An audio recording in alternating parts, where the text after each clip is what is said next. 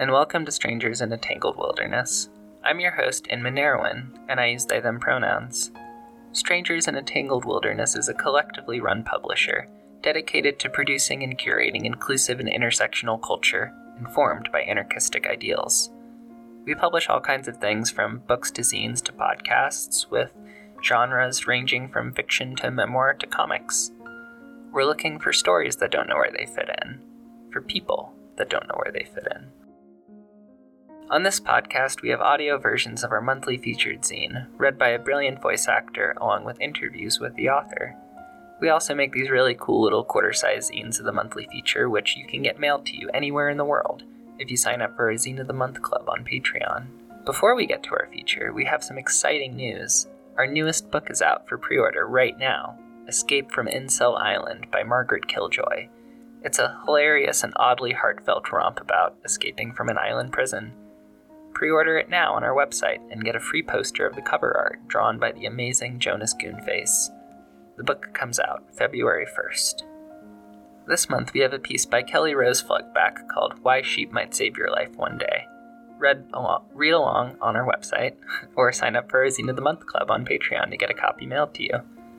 Stick around after the article for an interview with Kelly. We talk about writing, preparedness, monstrosity, and a whole bunch of other things. The audio for the interview is a little bit messy this month, so apologies. Um, also, in our preparedness conversation, I just want to hammer down the importance of a multitude of skills that are non traditionally viewed as preparedness skills, from physical skills to emotional skills, from building things to knowing how to hold emotional or conflictual space. Um, I mentioned a party game, which I actually now found really stressful, um, but about finding out what skills you and your community have for preparedness. And I just want to emphasize how important a huge variety of skills outside of physical survival skills are. We are all vital for our survival. But you'll You'll hear about it when we get to it in the interview. Our reader, once again, is the amazing Bea Flowers. There is a link for them in the show notes. We hope you enjoy. Why Sheep Might Save Your Life One Day by Kelly Pflug-Back. Narrated by Bea Flowers.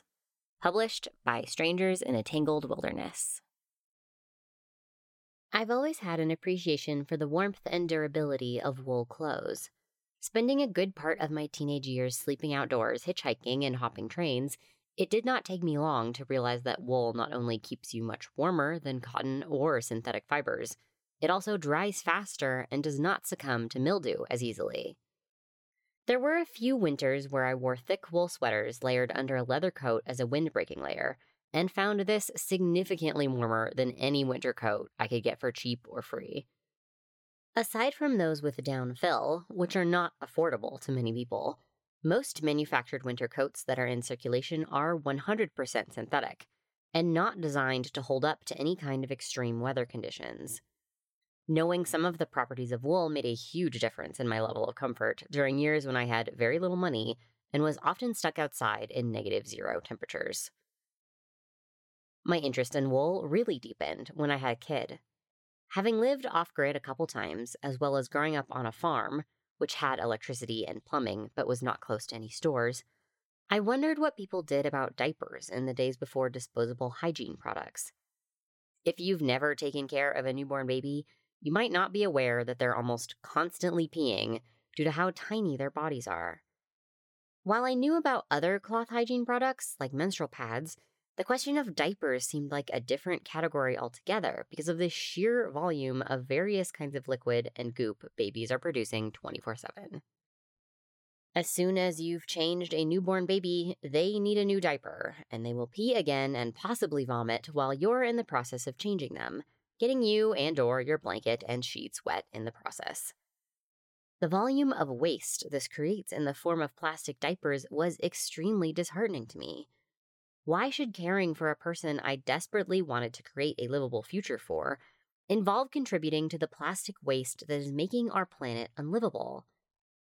Without knowing much about cloth diapering, I bought a secondhand set of cloth diapers in an online group and was disappointed to see that they still relied on plastic covers, which snapped over them as a waterproofing layer.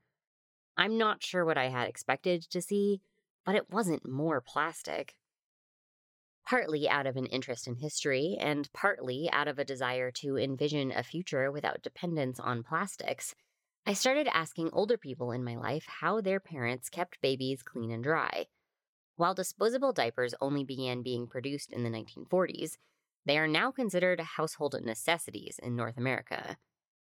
My kid's Nana, who grew up in Pakistan, said she remembered some people in rural areas making the waterproof layer for diapers out of discarded plastics, like raincoats and shopping bags, or that, more commonly, children were taught to indicate needing to use the potty from early infancy, which I tried with little success. My aunt, whose family immigrated from northern Germany, said she recalled her mother boiling the cloth layers of traditional diapers to disinfect them after washing, but couldn't remember what the waterproofing layer was made of, if there even was one. Eventually, the internet led me to the topic of sheep's wool and sheepskin being used for medical and hygiene items, including cloth diaper covers. I'd always thought that the sheepskins my brother and I had as crib liners when we were babies were just a relic of my mom's European background. However, as I've become increasingly aware, the old folk traditions which many people leave behind in exchange for modern convenience often hold key insights into how we might adapt to the dissolution of supply chains in an uncertain future. The more I researched wool, the more I became intrigued by its significance as a survival material. Sheep products, it turns out, have remarkable properties for taking care of the very young, the very old, and everyone in between. Much of this is due to a naturally antimicrobial substance called lanolin, which is unique to animal fibers such as wool, alpaca, and cashmere. Produced by the sebaceous glands of woolly animals, lanolin acts as a natural form of waterproofing and also has the ability to kill bacteria, which can cause infections. Even more fascinating, is lanolin's ability to neutralize urine into an odorless salt when it dries. While at first I was confused by the fact that people don't wash wool diaper covers after every use, I was actually amazed at how long it took them to require washing.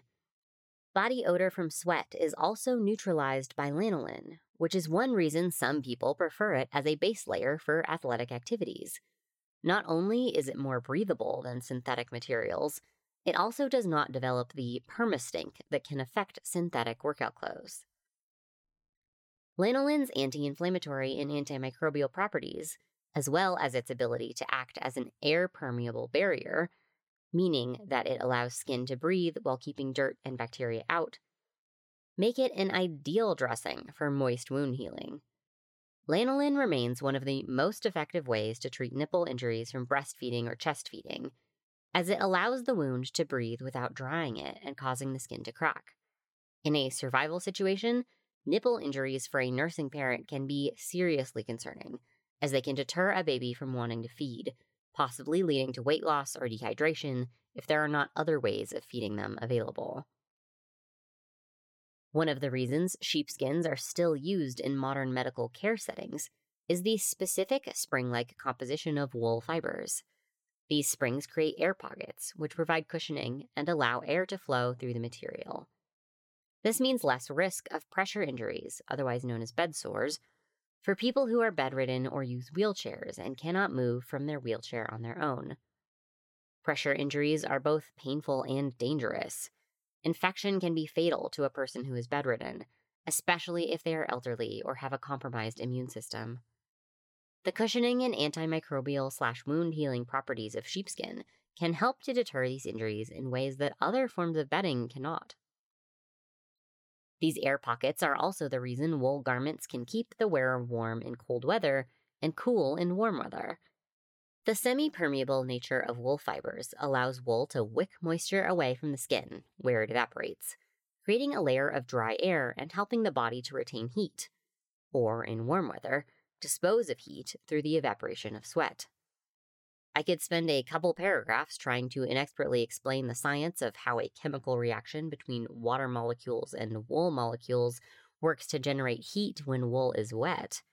But in my opinion, what's most important to take away here is that wool clothing, if you get wet in cold temperatures, can be a deciding factor in whether or not you get hypothermia.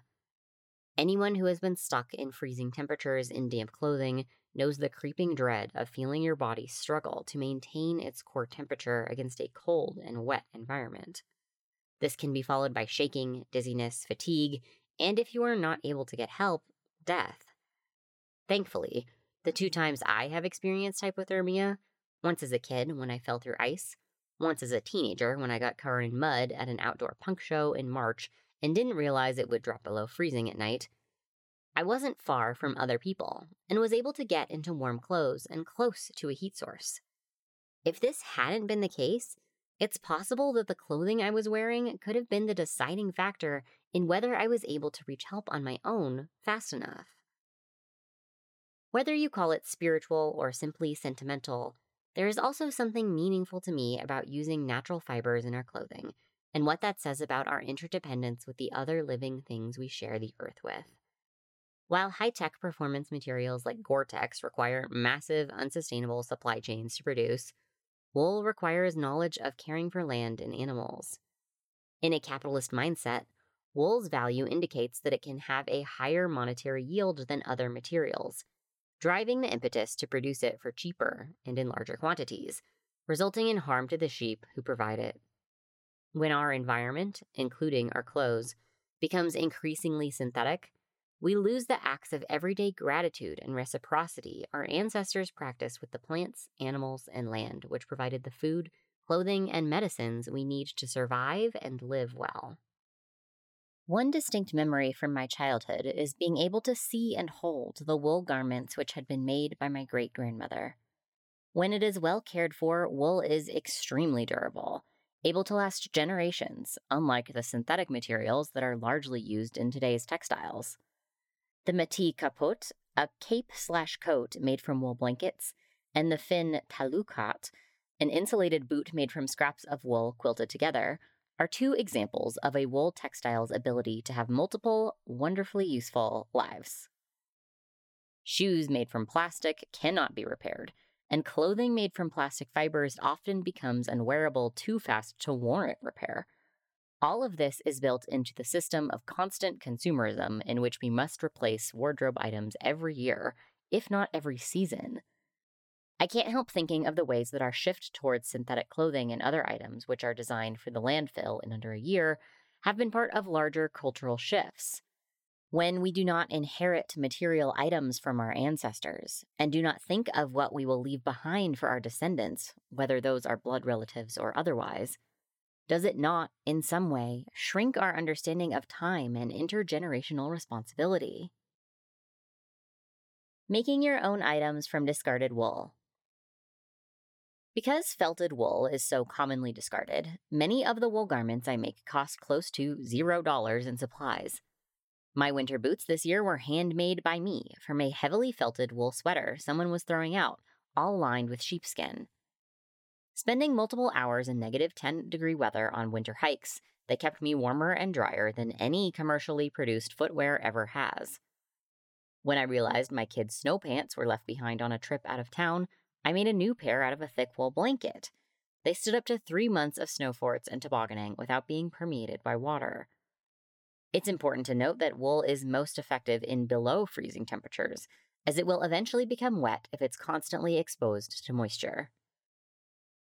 Aside from the fact that these things saved me money and were, in my opinion, superior to store bought items in my price range, there was once again something sentimentally significant for me about sitting down for hours to make clothes with my hands, rather than exchanging my labor for money to buy items manufactured by exploited workers and destined for a landfill.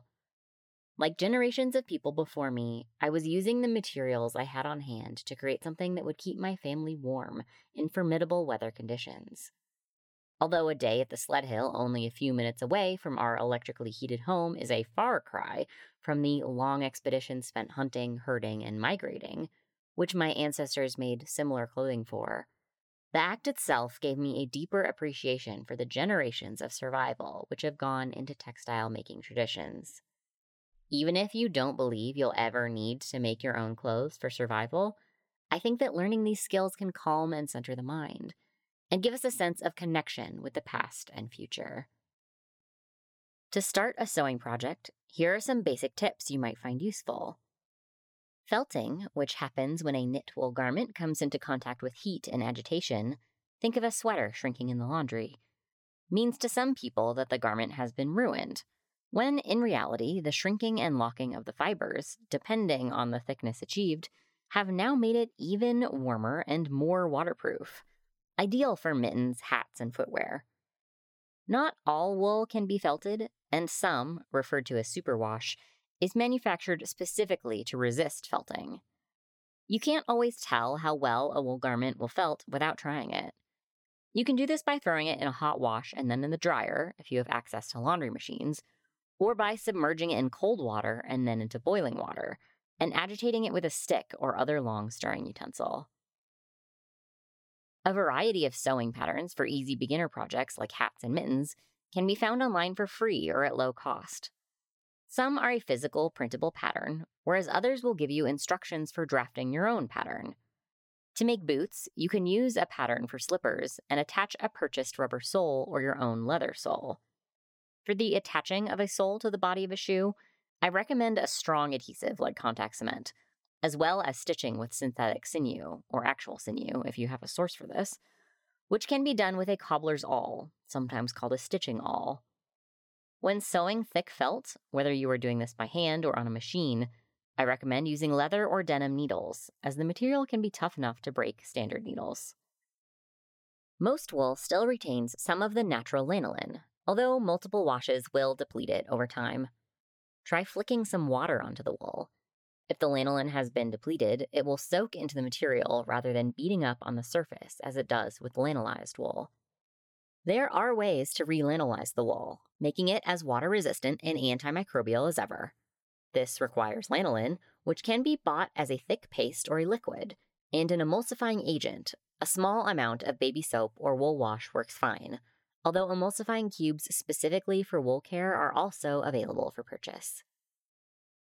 To lanolize wool, you can start with a sink or bucket full of lukewarm water, then dissolve about half a teaspoon of lanolin into a cup of very hot water with a drop of emulsifier, and stir the solution until it turns white. When it's well dissolved, add it to the lukewarm water and mix. Then immerse your dry wool items and leave them to soak for a minimum of three hours. To dry, squeeze the water out and lay on a flat surface. To maintain the lanolin, you can keep a spray bottle filled with the white lanolin solution and periodically spray your wool items on the side that comes into contact with moisture. Enjoy your wool garments, and remember to store them with pieces of cedar wood to protect them from moths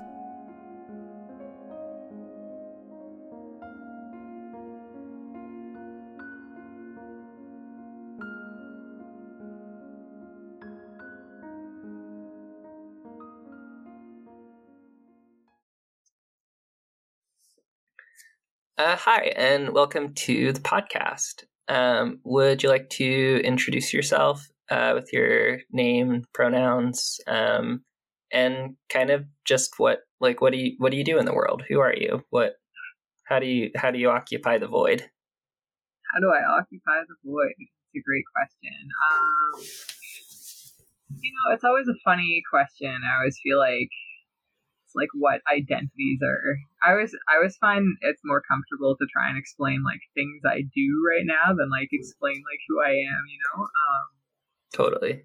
So yeah, like I'm a, I'm a writer. I write poetry. I write fiction. I have done some like grassroots journalism and worked on you know uh, community based research and on policy documents. Um, so I do all kinds of writing. Um, I also am really into sewing and textile arts of all kinds. So I, um, you know, I make clothing, I do custom alterations, and I also teach workshops on both those things. So I do, you know, workshops in the community on um, stuff related to writing and publishing, um, and also to, you know, making and repairing clothes. Yeah. Cool. That's awesome. Oh yeah, and um, you know, she and they pronouns work for me. Um, what else is relevant information So yeah, I don't know. I sort of prefer to sort of just like let who I am show in in you know what I'm what I'm saying. You know. Yeah, totally. Um, so we just listened to uh, this lovely little um, article, I guess would call it. Yeah. Um, uh, why sheep might save your life one day. Um, Mhm. and um, you know, I, I usually like to start by asking people kind of like what the story behind um, behind their piece is. Um, you know, the stories within the stories, and uh, you, you kind of delve right into it in the, like the opening paragraph um, of like looking for alternatives to disposable diapers, um, and but um, I guess maybe would you want to talk a little bit maybe tell us a little bit about like the more so the impetus maybe for writing a piece like this rather than like the how the specific piece came to be relevant in your life does that make sense Yeah, sure. Cool. Um, what you know, what spurred me to write it? I think that I, you know, with winter was around the corner, and I so naturally that sort of puts me in like preparation mode because I like to DIY a lot of things. Um, and the last couple of years, I have been trying to go camping with a couple of my friends like uh, regularly throughout the year. So I was like thinking about winter camping and stuff. Um, and we were planning, you know, um, like what materials to bring with us, what to stock up on. Um, and of course, there is tons of very expensive high tech stuff you can buy for winter camping. But like, my first thought was, I need to tell my friends about like wool and sheepskin because I'm just obsessed with those things. Uh, it's kind of like my, you know, one of my neurodivergent special interests. I could just talk about it for hours, um, which I did in this article. Um, so, you know, I was just like, we need to make sheepskin hats, we need to make sheepskin boot liners, we need to stock up on wool, we need to do this and that. Um, and I was sort of just like, you know, maybe other people would want to know this stuff. There's a group that I follow called Canadian Bushcraft. Um, it's it was actually started by a guy who is from one of the indigenous communities that's really close to my hometown. He's from Hiawatha First Nation. Um, if you look up Canadian Bushcraft, you'll find this awesome group. And they share like traditional indigenous and like early settler survival skills. Um, and there had been a couple of posts on there about like wool, you know, and it's like, oh, blah blah blah. Have you ever bought like a wool one of these things? You know, like just members of the group asking stuff about that. And I was like, people are curious about wool. They're seeing wool products when they're like googling around for survival gear and outdoor gear for when they're like hunting or trapping or like you know trying to be outdoors in the in the cold months. And I was like, maybe other people actually want to know all this shit that I've just spent so long like learning about, you know? yeah um did did y'all end up making all of that stuff like sheepskin hat sheepskin like liner Yes. like boot liners Yeah, yeah, I've been doing it for a couple years. So I just finished um my kid's newest like winter coat. So it's wool uh quilted together with like the insulation from an old sleeping bag. I really like to repurpose materials. And please no one think that I'm letting my kid walk around looking like fucking something or other. It looks very professional. It looks store bought. I swear to God, I'm not like exposing them to being bullied um, with my eccentric clothes making. But uh, yeah, no. So I made that. Um, I talk about making wool snow pants in the article. Um. I have made sheepskin boot liners like for myself. Uh, yeah, I usually there's been a couple years where I made like sheepskin hats for everyone I know that spends a lot of time outdoors. Um, and you know, to go off of that, I want to always tell people like if you have old fur coats or something that you like inherit from grandma's attic or something random like that, it's like homeless folks can really use those, right? People I think don't often think about just how much warmer those natural animal materials are than like anything synthetic that you can buy, right? yeah um yeah like the difference is so noticeable and if somebody's going to be outside for a long time like they you know they can really use it Yeah. Yeah. Um a friend was recently telling me about um going to this like uh like NOLS instructor course or something, but it was like in the middle of like some winter time uh that you know she doesn't normally experience and um uh just this kind of like stark difference between like the clothes that she had versus like the clothes that a lot of the like NOLS instructor people had, which were like mostly okay. like endless series of like puffy jackets and like a lot of like synthetic like camping equipment and stuff like that. And um like kind of like hearing her kind of describe the differences between like what she was wearing which was like clothes for working um versus like what uh a lot of these very like outdoor tech focused people were wearing was like really just really like wacky and and, and interesting. It's like showing right. up in like you're like wool, like whatever, like like sheepskin like things and someone's and versus the contrast of like fluorescent puffy like mm-hmm. synthetic materials. I don't know. It was yeah. it was funny. Yeah, no, it's so funny. And it's like I've met people that, you know, swear that they hate the winter and I always just want to be like, do you actually though or do you just not have the proper gear, right? Like of course it's going to be unpleasant if you're freezing your ass off, but it's like, you know, yeah, you don't have to. yeah, and that's I've never lived somewhere with like a really brutal winter and um which is also why I've never acquired real winter clothes um, which is why. I feel like I'm like not prepared for winter is because I don't have real like you know real winter clothes for like being out in the elements so mm-hmm. um what what kind of like i guess like there there's some pretty like fun science stuff in the in the article um and uh, I was wondering like what kind of like research went into kind of like writing it, like finding out like the properties of lanolin or like how molecules interact with each other. Yeah, um, it's super interesting. I think that it, like as it uh, says in the article and stuff, um, like I started learning about those things because I was just so puzzled by this existence of like wool diaper covers for cloth diapers. I was like, how does that work? Like, how does that not just like collect pee and like stink? And isn't that disgusting? Like, is this some weird hippie thing that's actually super gross, but they think it's okay?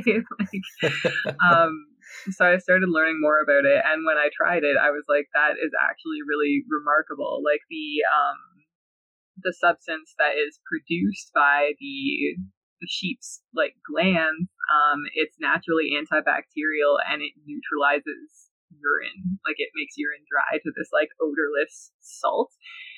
Which is like it's bizarre, you know. It's almost it's like magical to me. it's like it's pretty amazing. Um, and I think I had always heard just anecdotally that wool is the only thing which keeps you warm even when it is wet. Um, I had always heard that kind of anecdotally, like um, I guess maybe because a lot of my dad's family is like from up north and had lived sort of uh, in more rural areas and had like worked outdoors and stuff. Um, I would always sort of like hear that, I guess, from him or like from other people who were around that like wool socks, like other things that they could save you from hypothermia. Um, mm-hmm so I, you know, just had to do some Googling about like, but why is that? Um, is it just because it traps body heat? Like, why could it be? And I found out, yeah, these really interesting kind of facts about this whole like process at a molecule level. it's like it actually is still going to be generating warmth, um, even when it is wet. Yeah, yeah, it's pretty it's pretty cool. I'd always heard that too. You know, I feel like everyone's mm-hmm. heard that anecdotally, but yeah. Um to have it scientifically be not that science is like more like um legitimate than like anecdotal or like kind of like pass down information, which is also scientific. Um, For sure. But yeah. yeah, I don't know. It's it's still cool to like learn how those pieces fit together. Yeah, you know, like to look at it under a microscope and be like, what are the molecules doing that like makes that happen? You know. Yeah, wait, did you do that or did someone or I did not. Or, I just okay. googled it. okay, cool. cool. That's fun. Um or yeah, I did, like you mentioned like in the article like um talking like kind of like talking to like other people like um your I think your your kid's nana about mm-hmm. like um about like things that other people have done like is that like well like what is that kind of process? Like do you do that for learning about other things how to make other things or i'm blabbering now uh general no, preparedness question yeah like i feel you know that um you know newer generations like we have lost a lot of the skills and um particularly i think myself like coming from this like immigrant background on my mom's side and like talking to other people who are here like first generation second generation it's like sometimes there's this sort of like drive uh in our families to like leave everything behind in like the home country and just be like no don't like don't think about all that stuff like everything is new here like just hooray like disposable lifestyle like forget about um all the sort of like old ways of doing things mm-hmm. um and i feel like it just sort of it gives me a sense of like groundedness um learning sort of like low tech uh like older ways of just doing everything relating to survival skills. That's one reason that i sew so much right?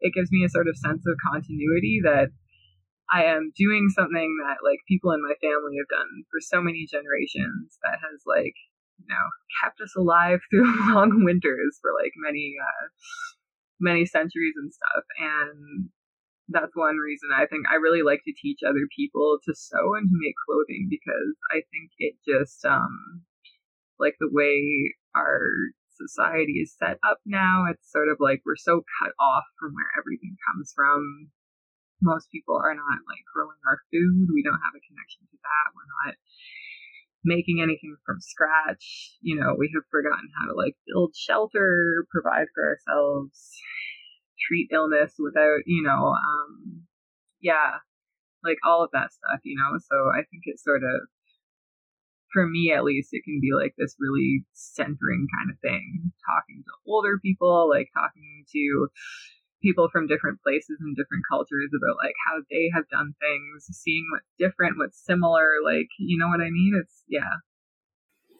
Yeah. Yeah. Yeah, it's it's a really I don't know, it's really like fun it's a really fun way to learn things and it's a really important way to learn things. Um like I don't know, especially in the like it's fun to be able to Google everything um, but I kind of wish that I learned more things by talking to people or by talking to um, talking to family members or talking to uh, people who have like practiced these things in like real and tangible ways. Um, yeah, I don't know. It's it's. I feel like it's becoming more difficult in the the age of YouTube, mm-hmm. and I really I, don't like that. No, me neither. And I think so many people like forget uh, that not everything can be Googled, right? Like knowledge, like any kind of like traditional knowledge anywhere in the world is so much deeper than what could be what is available on the internet. You have so many like specific sort of like regional, local ways of doing things. There's things mm-hmm. that like stories or traditions that only a few people might even know about, right? And it's like that can't be Googled. You know, that's not on YouTube. It requires talking to people and, you know, making connections and yeah. Yeah, and like forming these senses of like like community around knowledge um in a way that I feel like the internet kind of pretends that it is that, but it's not really. yeah, definitely, definitely. Like there's so much there's so much knowledge available on the internet, which is great in so many ways, but it's not always like shared in a responsible manner. Like a lot of things, you know, they'll I'm sure you've seen things go viral, viral and then someone else will explain like that was inaccurate. It was an appealing idea, but it's not actually true, right? Um, and yeah, I feel like there's no real substitute for actually like sitting around with people and sort of like talking face to face or you know i mean i know that's tricky because a lot of people are immunocompromised and there's still a pandemic but you know even just talking to people one on one whether that's like on the phone online or whatever um it's not something that we can like achieve on a, a message board you know in the same way. Yeah yeah and it's it's funny because like i'm i'm saying this but it but the you know we like run this other podcast live like the world is dying like it's a yes. it's a podcast about talking to people on the internet about skills and knowledge and preparedness and i guess i maybe want to pretend that that feels like a little bit different than the like endless hole of the internet but maybe no, yeah no i want to think i want to hope that it is a little different because I think it's different. If you're, you know, yeah. Are do you do you practice like any kinds of like preparedness sort of things beyond like uh making really awesome wool clothing? Let me see, what else do I do? Um like I have a small amount of experience like building shelters and stuff. Um I'm sort of yeah. It's funny. I really just like zeroed in on sewing as like this main thing, and I think it's kind of interesting because it's like so many people. Um, they might want to be like, I don't even know any of their names. Like these dude bros that have shows where they like go out in the wilderness all alone and stuff. And it's like, you know, do I need to know everything? Is life long enough for me to even excel at everything in like a meaningful way. I don't fucking think it is. Like, if I have some kind of a problem and I need to know what herbs will help me, I'm gonna ask a friend that's like really passionate about herbs because that's not me. You know what I mean? Yeah. Like, yeah. I'm the person that can fix your clothes or like tell you what materials to wear to like stay warm. Like, um, yeah, like I totally, you know, I I stan other other kinds of like survival knowledge. Um, I sort of dabble in them. Um, but uh, yeah, I wouldn't say any other ones are like my expertise. Yeah, yeah, and you know, it's like I I feel like that's like a fun party game is like going around and being like, okay, so um. uh, we're faced with this fun like pr- like real preparedness situation what skills does everyone have? And um it i don't know it's like fun to, it's fun to see kind of like what your community like knows and like can can bring to like that kind of a scenario because like everyone you know everyone has something like that. I can't theoretically could sew. I would not want to rely on any clothing that i sewed mm-hmm. to survive. But I'm sure you would learn as you went. You know what I mean? Anyone can learn it. Yeah. Yeah, but you know, it's like helpful to have that. Like, it's like if someone knows how to sew and like make cool clothing like that, like that's awesome. I will sharpen people's knives. That's all I got. Useful, totally useful. And it's funny, you know, um, I think that's something that I keep thinking about um, as I sort of like navigate just this difficult world with, you know, the people that I know and love and try and sort of support others and like be supported myself um, in the face of like so much crisis around us in so many ways. I often think about like there's just so many survival skills that people don't think of as being survival skills, but like mm-hmm. being a person who is a really good listener or mm-hmm. like has a really comforting presence. Being a person that can sit down with somebody who's like in a crisis and be like, hey, you know, maybe you don't actually want to die right now. You know what I mean? Like these are such huge survival skills that like my mind keeps going back to. It's like that's literal survival, you know? How do we support each other like emotionally as well through really difficult times? Um and like literally, you know, like contribute yeah. to each other's survival in that kind of way, right? Like sometimes I think that's one of the most important ones. Um, there's people out there who are like, I have this much ammo stockpiled, and it's like, I don't know. I don't. yeah. Yeah. Yeah. And it's like not a, I don't know, that kind of bunker mentality of uh, preparedness is not, I don't know. I, I'm, I'm going to feel sorry for some really lonely people if they are ever Definitely. faced with, with that. Definitely. Like I often think about, you know, how that is to me at least one of the most central parts of survival. It's just like can you build relationships and can you mm-hmm. continuously like rework and repair those relationships as time goes on and as things change and as people fuck each other over and upset each other and you know what I mean? Um yeah because yeah. no one is going to live for long alone in a bunker. And if you do live for long like that, you're going to be real weird by the end of it. you know? yeah. Maybe those people will feel ready to participate in meaningful community after that. That would be nice. That would be cool. That would be yeah. nice. You know? Yeah. Yeah.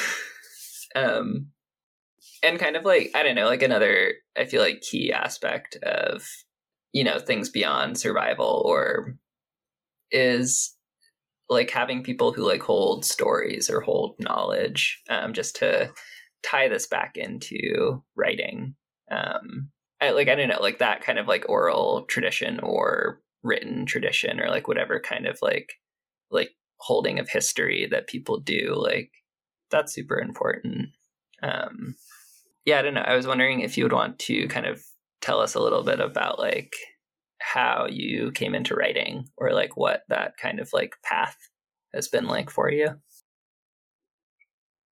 how i came into writing. Um i'm not totally sure. Like i started writing uh poetry when i was like really young and it was sort of as like a emotional outlet of sorts. Like I was always the person who was like reading the song lyrics on whatever CD I was listening to, you know. Um I was always sort of just like very interested in like what images words can paint in that kind of way. Um and you know, it has been a long journey. Like I sort of got into like grassroots journalism. I I, ne- I have never been to you know journalism school. Um, I have done a lot of university. None of it was in creative writing or journalism or anything. Um, so I sort of like got into journalism through DIY kind of news outlets, like um, what's the one I'm trying to think of?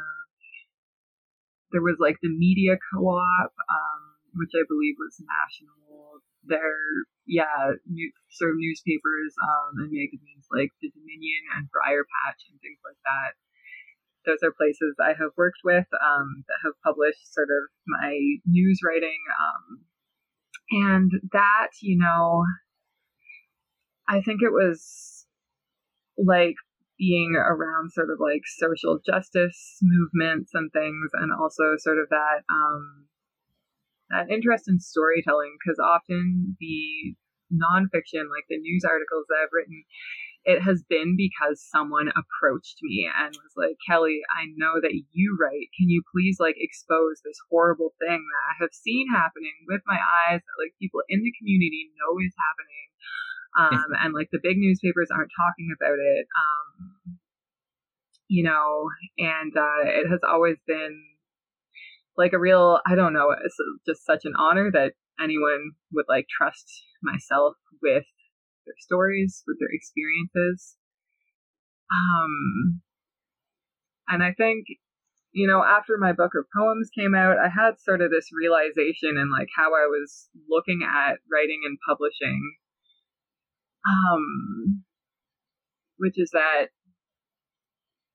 part of me was still stuck on this idea that if I published something, it had to exist as like this proof of like my intellect, you know, that I was trying to prove to people that I was smart, that I was right, that I had some kind of like intellectual value or whatever.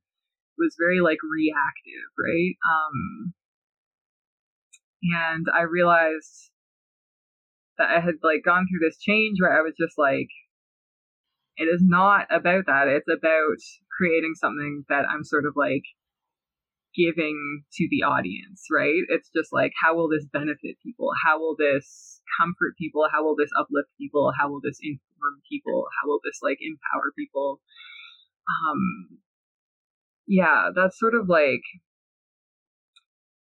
yeah, if that makes any sense, you know, it's, it's yeah, always sort yeah. of like this, this journey of like, you know, reflecting on like the content that I am like writing, that I am putting out there, and also reflecting on my own relationship with like creating something that's going to be viewed by other people that's going to be like open to interpretation by other people um and it's like mm-hmm. how do we tell stories responsibly how do we uh like move through the world as you know someone who is in this position to be like talking and to be being listened to how do we do that responsibly?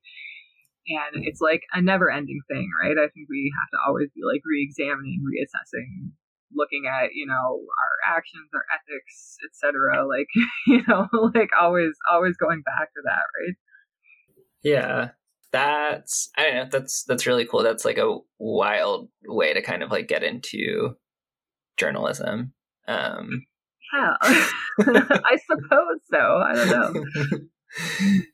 Um yeah and so you you've written some like kind of like journalistic stuff and um, then you you also have like a lot of you have like a, f- a few poetry like or pieces out right? I think i think that i think that we published one of them a really long time ago yeah that was my first ever chapbook um cool. It's, yeah it's like a chapbook so you know like a shorter than a regular poetry manuscript it's called these burning streets um and uh then yeah my first full length poetry collection is called The Hammer of Witches, and it was published in 2020 uh, with Caitlin Press.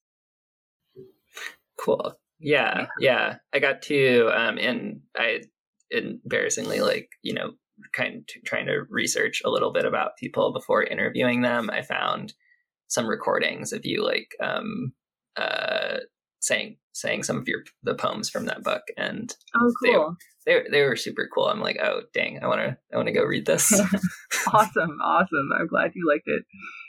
Yeah um do you ever get into like like other forms of writing besides like journalism or poetry or i guess like what would you call this kind of piece I'm not really sure where to situate it. It's hard to say. I would call it like yeah. a personal essay because it's very yeah. like you know it's like first person. It's like talking about like you know um my own like experiences or whatever talking in first person, but it's like an essay, right? It's like a yeah, yeah. Like some kind of personal narrative. I don't know.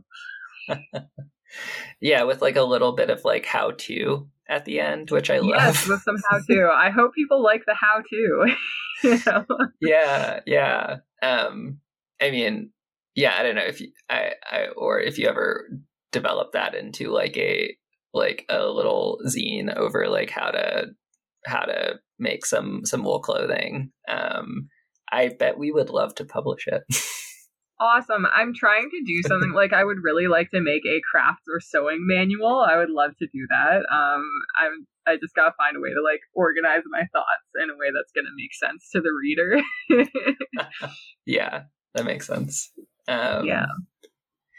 Do you ever write? Do you ever write like fiction or like anything like that? I've had a few fiction pieces published, um, and fiction is something I really struggle with. I have like a, a folder of unfinished short stories. I would love to finish them. Someone please tell me how. You know, it's uh it's super difficult. Like uh, you know, a news piece, it's like the facts are already there. You don't have to come up with them. You know, it's like people are telling yeah. you what to when you're interviewing them or when you're finding, you know, data or documents or whatever else. Um, and uh, fiction, you know.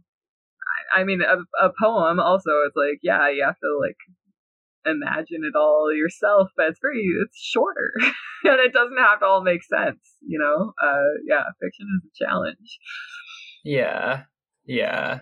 That, yeah, that's, that's very, very reasonable. You know, I publish fiction, but I don't really, and I write some of it sometimes, but I'm like, awesome. I'm not super engaged in the, in the craft of it. And it sounds intimidating. it's hard. It's hard. what the hell is a plot arc? Yeah, I don't know. Um, I don't know. I did read. Um, it was a while ago. I read a book that uh, where the author announces in the in the introduction. He's like, "This book isn't going to really do what a book is supposed to do," but I wrote it cool. anyways, and it didn't. It did not have a real plot arc, and it was wonderful. Yeah, no, I respect it. You know, I'm just like, you do what you want. That's cool. yeah. Yeah. Do the characters end up changed afterwards? I don't know. Yeah. Does the author know? Maybe, maybe not. Yeah. Um, what kind of stuff have you explored in in fiction or in poetry? Like what kind of like themes or topics or like plots do you like to play with? Well, you know, I've heard other people say that my poetry collections like explored a lot of things around grief, um, around like uh like queerness, around like the the body and around like disability and illness. Um and I uh, you know, I also I use a lot of imagery that is like sort of like speculative or, you know, often like horrific. Like I read a lot of like horror genre. Um, I watch a lot of horror movies and uh, I think some people might feel that it's like that cheapens literature that there's no place for like a genre thing and like literature um i just don't care because it's like if that is my vibe if I like horror i'm gonna write horror you know what i mean I will yeah. write, you know, poems with like horror elements. And I think also part of my sort of like attraction to that is it's like using those sort of themes of like myth or like monstrosity or, um, you know, sort of like the, the things that are not necessarily like possible or like material in our daily reality, like using those to make sense of like real world horrors, you know? Mm-hmm. Um, yeah so sort of that's that's a lot of it like my the collection i'm working on right now which i'm in like the final editing stages of it explores a lot of things around like ecological grief and around like personal grief right? Um like i feel like i sort of i can't separate my poems from like the like news writing that i've done. They're often have to do with the same topics. Like i have written stuff about you know like the the overdose crisis that we have like you know everywhere and particularly in Ontario. Um and uh you know the sheer number of people that have like been lost in recent years because of these like bad policy decisions uh regarding um you know like criminalized substances and healthcare and everything.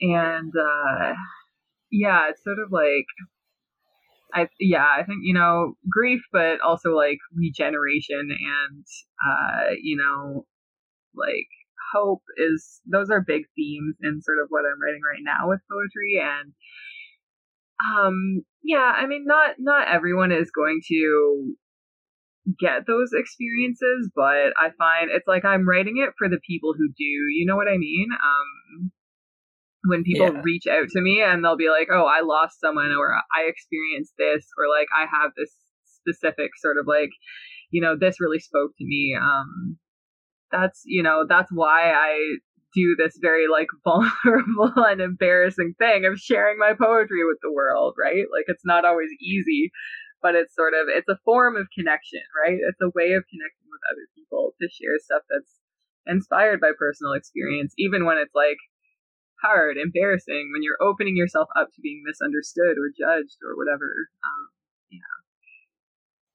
Yeah. Dang. Yeah.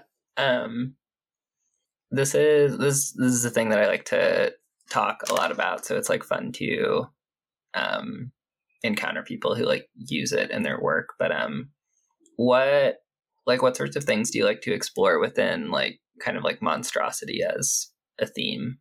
Um, I mean, it often comes back to like queerness and monstrosity, um, like this, and also like disability and monstrosity. Like, I am a person with like chronic illnesses. I've gone through various periods of being like disabled to various degrees and stuff. Um, for a number of years of my life, I was like very disabled.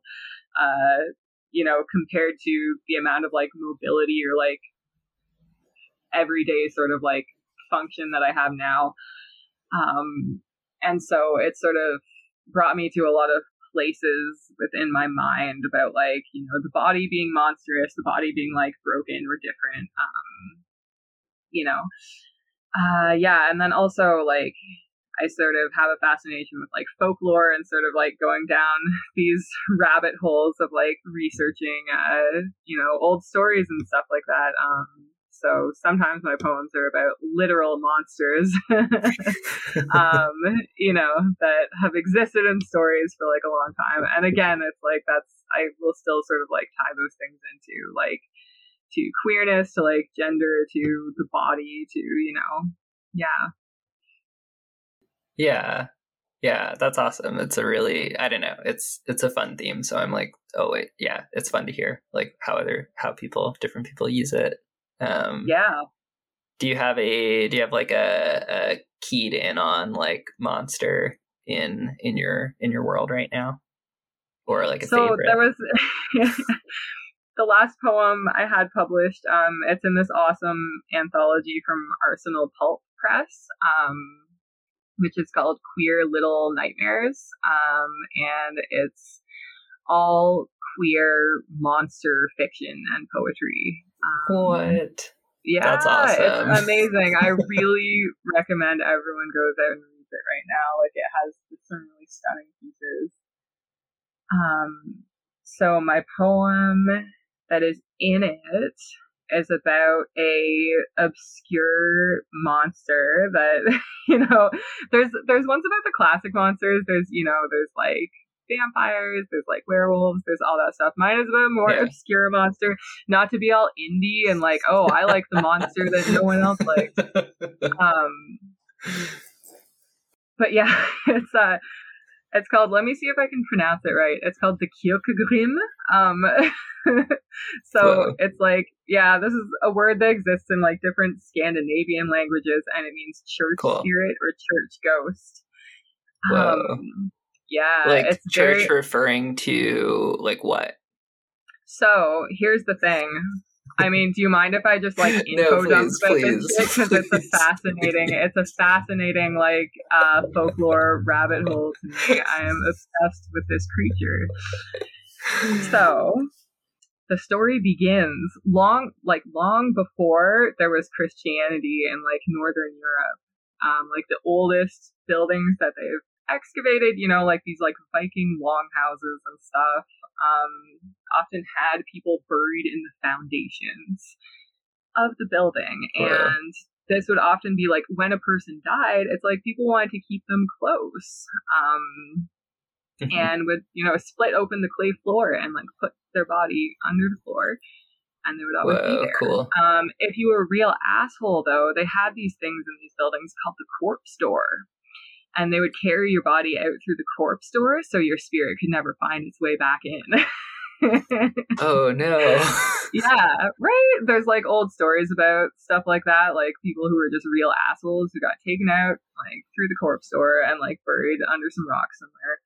Um, so yeah, you have like this long tradition of people being buried under the floor of their homes. So when Christianity came to these parts of the world, um, you have a lot of instances where it's like the Christian traditions get mixed in with those pagan traditions. And of course, the mm-hmm. most obvious one is Chris- Christmas, right? Like, yeah. Um, there's yeah, it is it happens on the winter solstice on like the Yule blot or whatever, like the you know, the Yule um festival.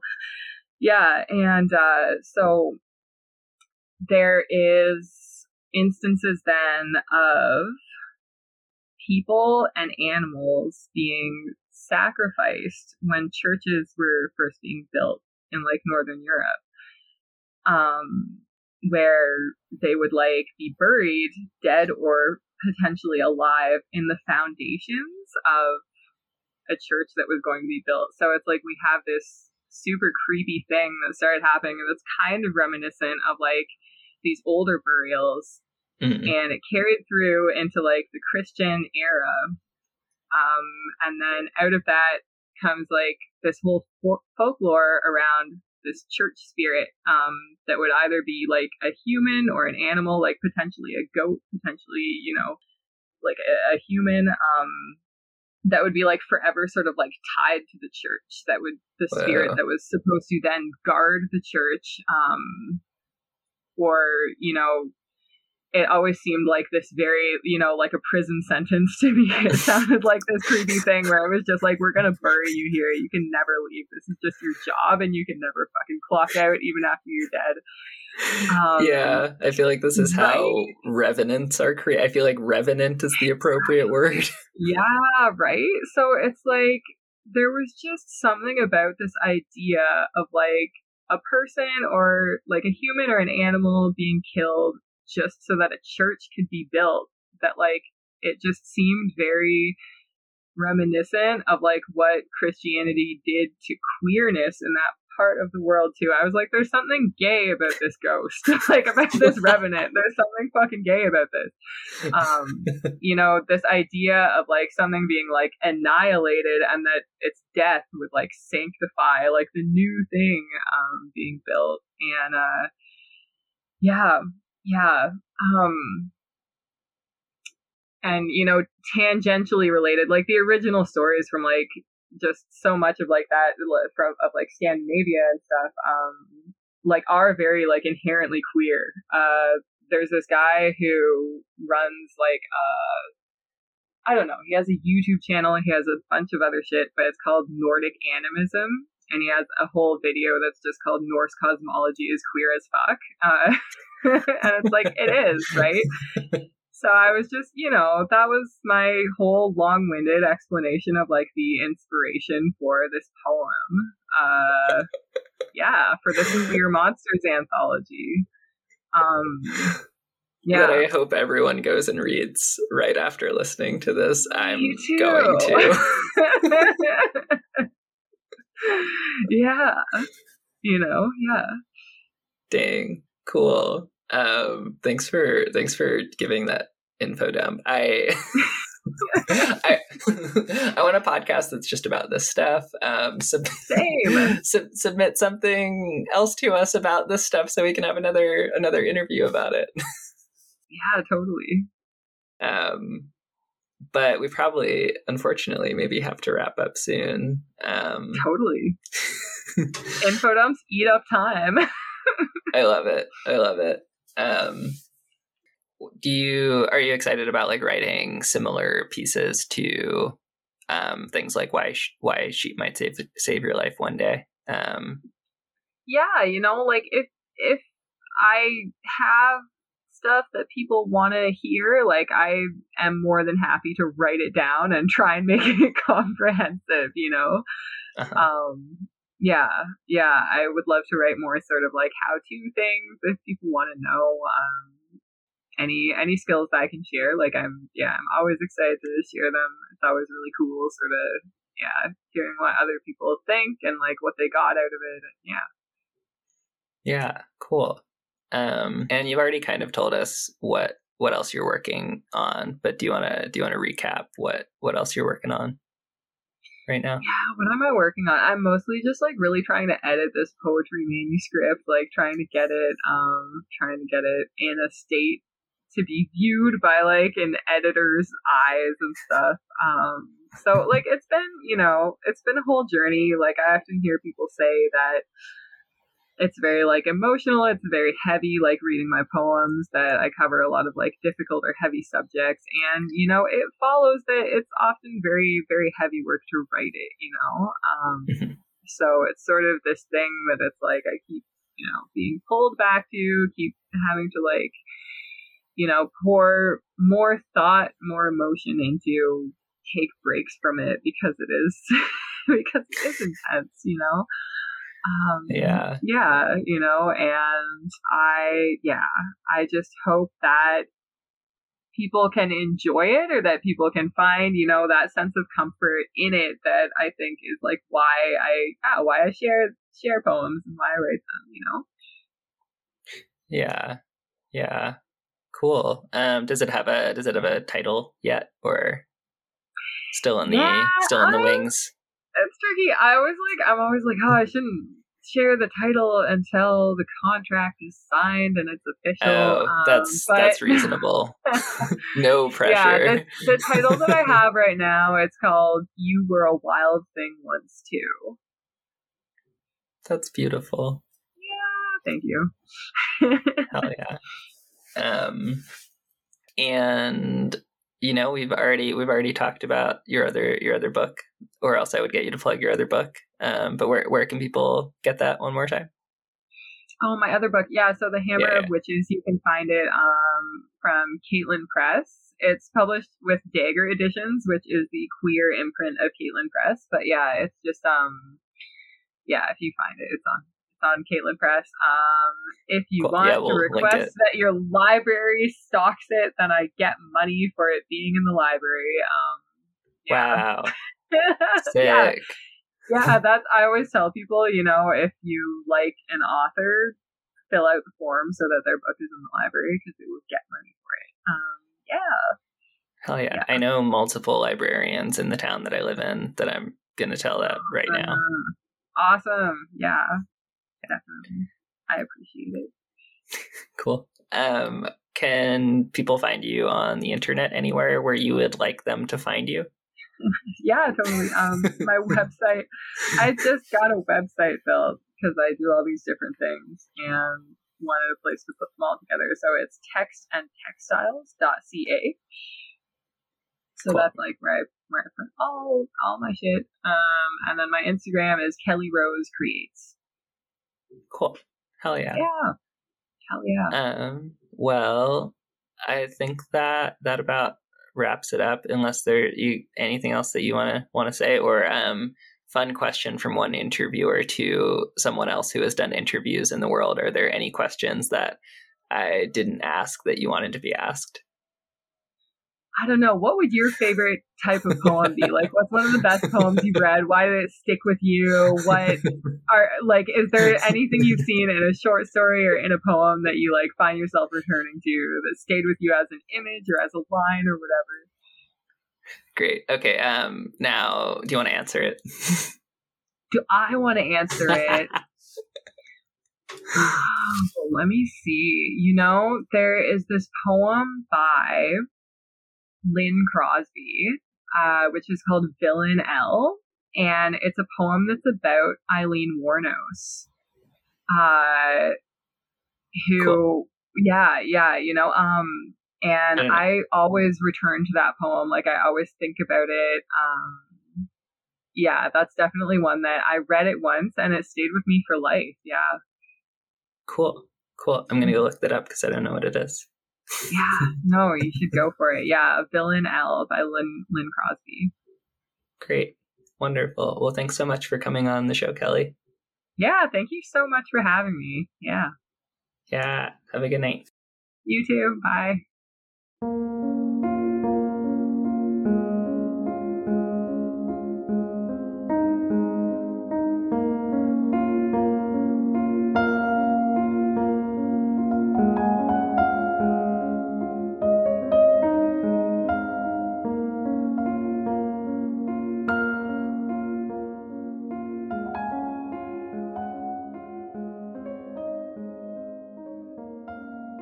Thanks for listening. If you enjoyed this podcast, please go tell someone about it.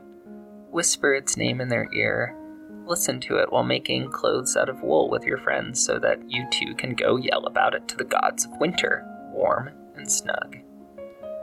Also, you can rate and review and like and subscribe or whatever the algorithm calls for. Feed it like a hungry god. But really, just tell people about it. It's the main way that people hear about the show, and honestly, one of the best ways to support it. However, if you want to support us in other sillier ways that don't involve feeding a nameless and mysterious entity, consider supporting the show financially by subscribing to our Patreon. If you subscribe to our Patreon at $10 a month, we will mail to you a zine version of the pieces that you hear here every month, anywhere in the world. You can also get access to an archive of Old Strangers content as well as discounts on things like t-shirts and books we publish. Find us at patreon.com slash strangers in a tangled wilderness.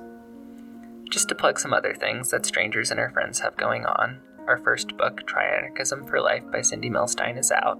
Um, go find it in places that you get books. Our second book, Escape from Incel Island by Margaret Killjoy, is currently out for pre order. If you would like to carry our books in your bookstore or distro, if you're in the US, then contact our distributor, AK Press, or if you're outside of the US, then get in touch with us on our website. A dear friend of the Strangers Collective also has a book out for pre order right now Nourishing Resistance Stories of Food Protest and Mutual Aid, edited by Ren Arai, along with a foreword by Cindy Milstein. The pre order is currently live at pmpress.org, so please go check it out. Ren is an incredible writer, editor, and archivist. We are also putting out a new podcast soon called The Anarcho Geek Power Hour. It's going to be a blast, and it'll feature several different Strangers Collective members, and we'll talk about nerd stuff. Our theme music is by Margaret Killjoy. Our zine layout is by Cassandra, and thanks to the lovely mountain goblins that mail out the feature every month that's all my plugs, except for a very special series of shoutouts to these wonderful people who have helped make this podcast, as well as so many other projects possible. Thank you, Allie, Paparuna, Milika, Boise Mutual Aid, Theo, Hunter, Sean, SJ, Paige, Mickey, Nicole, David, Dana, Chelsea, Kat J, Starro, Jennifer, Eleanor, Kirk, Sam, Chris, Micaiah, and Haas the dog. I get so thrilled at how long this list gets. Thank you so much for your support. Means so much to us and has allowed us to get so much done as a collective. And lastly, a lot of the fe- these features on our podcast come from listeners like you. So if you feel like a stranger that would like to find their story a home in this tangled wilderness, consider submitting it. It might save someone's life. One day. Next month, we have a short fiction piece by Alex Dial called Why the Wind Howls. Stay well. We hope you come back.